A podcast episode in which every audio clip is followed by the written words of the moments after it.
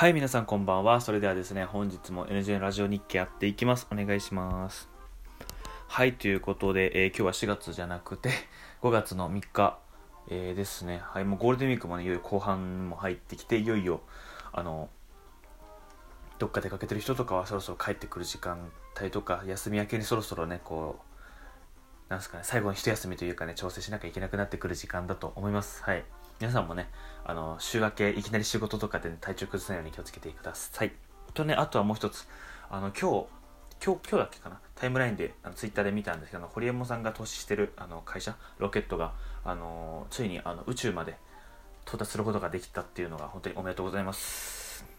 ちょいちょいね、僕、あの、ニュースとかでもね、こう、聞いた後、聞いてて、その時はね、失敗してたりとかしてたんですけど、ついに今回成功することができて、まあ、本当にね、諦め、諦めずにね、すごく頑張ってたなっていう印象です。はい。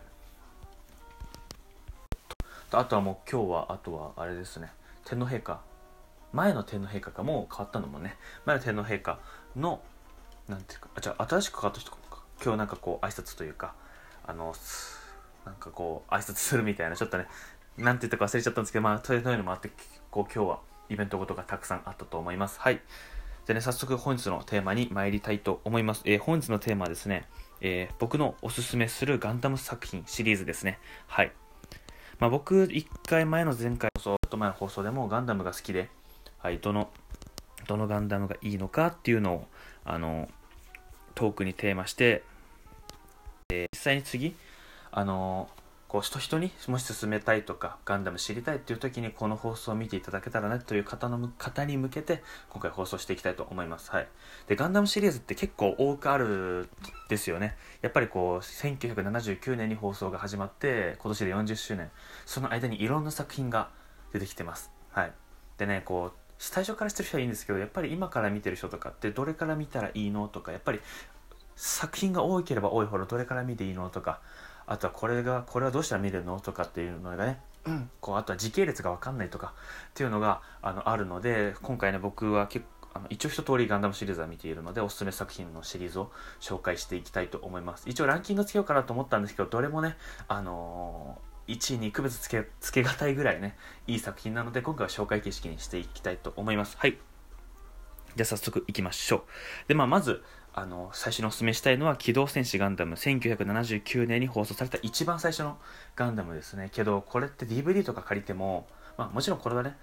あの一番基礎なんでぜひとも見てほしいんですけど43話あるんですよ。でしかも40年前の映像なのでちょっとこう今のアニメに比べたら画質とかも劣っててちょっと見づらいなって思う方もいると思うし49話をね全部2 30分2 30分あるわけで見づらいとかねちょっと時間ないっていう方もいると思います。そのためその人の方のために1981年から80年に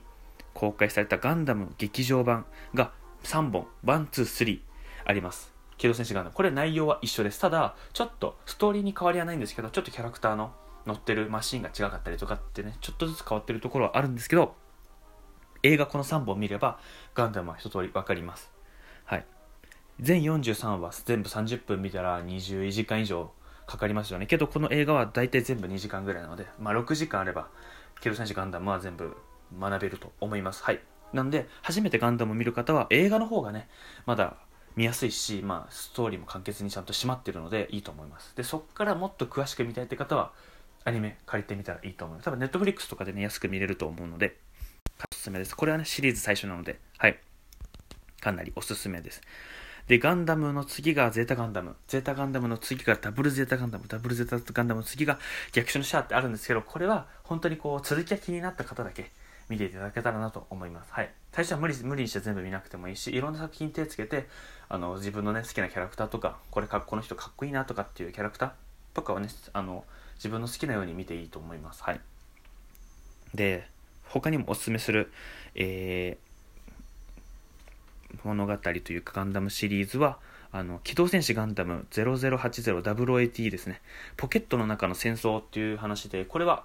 あの最初の初代のさっきお勧めしたガンダムのシリーズとは時系列は時代はほぼ一緒なんですけど主人公アムロとかねシャアってよく聞きますよね。その人は出てこないです。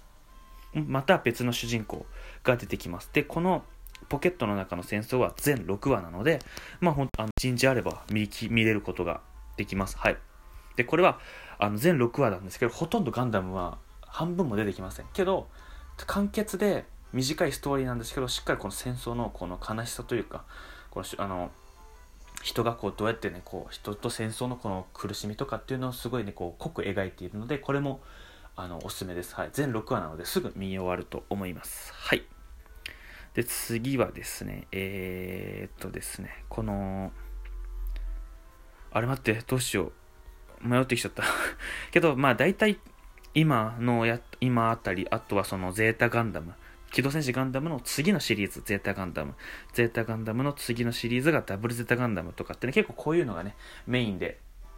結構一番語れることが多いので、そちらを、まあ、ちらちら見ていただけたらなと思うんですけど、他にも、あの、全3話とか、全2話とか、全3話とかって、これ2000年代になんかちょっとね、こうリメイクされて放送されたりとかっていろいろシリーズがあるんですけど、ね、あの、ガンダムシリーズって調べたら、あの結構出てくると思います。多分ねさあの年代が新しければ新しいほど映像が綺麗であのガンダムとかもねあの動きがすごい綺麗なのでぜひそちらも見ていただきたいです。はい。まあ結構あのおすすめしたんですけどまあ最初ガンダムを見るとしたらその映画3部作。映画3部作ですね。123を見ればあの43話見ずともある程度ガンダムを把握できると思います。はい。で、その次のシリーズ、ダブルゼータガンダムなんですけど、こちらも映画が出てて、こちらも映画はあるんですけど、あの、昔その原作のアニメと2000年代にリメイクされた映画では内容がかなり異なっていて、ゼータガンダムの次のダブルゼータガンダムへのこうストーリーが映画版だと繋がらないんですよ。そう。結末結末が変わってきちゃってて。なんで、ゼータガンダム、ダブルゼータガンダムを見るとしたらどちらも、こちらはどっちも映画がなくてアニメしか見ることがないのでこちらは結構だいぶ時間かかってしまうんですけどあのガンダムゼータガンダムプレゼンタガンダム見たらかなりガンダムはねもうほんとほぼ知れたと言っても過言ではないですよね半分以上ははいかなりこれはね濃くなってます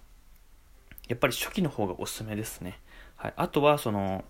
さっき言ったようにポケットの中の戦争全6話とか短めのやつ。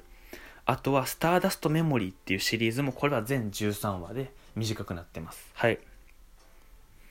あとは08第 08MS 招待。これも11話とまあ今のねワンクールぐらいで見終わるんじゃないかなっていうの思います。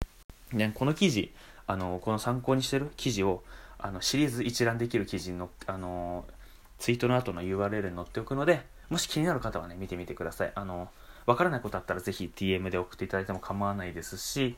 あとはあの話が少ないそのポケットの中の戦争とかあとうんとかを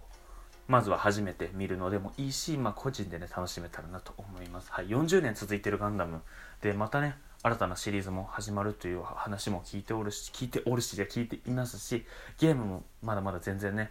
あの新作ガンダムのゲームが出るぐらいまだまだ人気なのでぜひねこれを機会にあの1話ずつ見てみてはいかがでしょうか。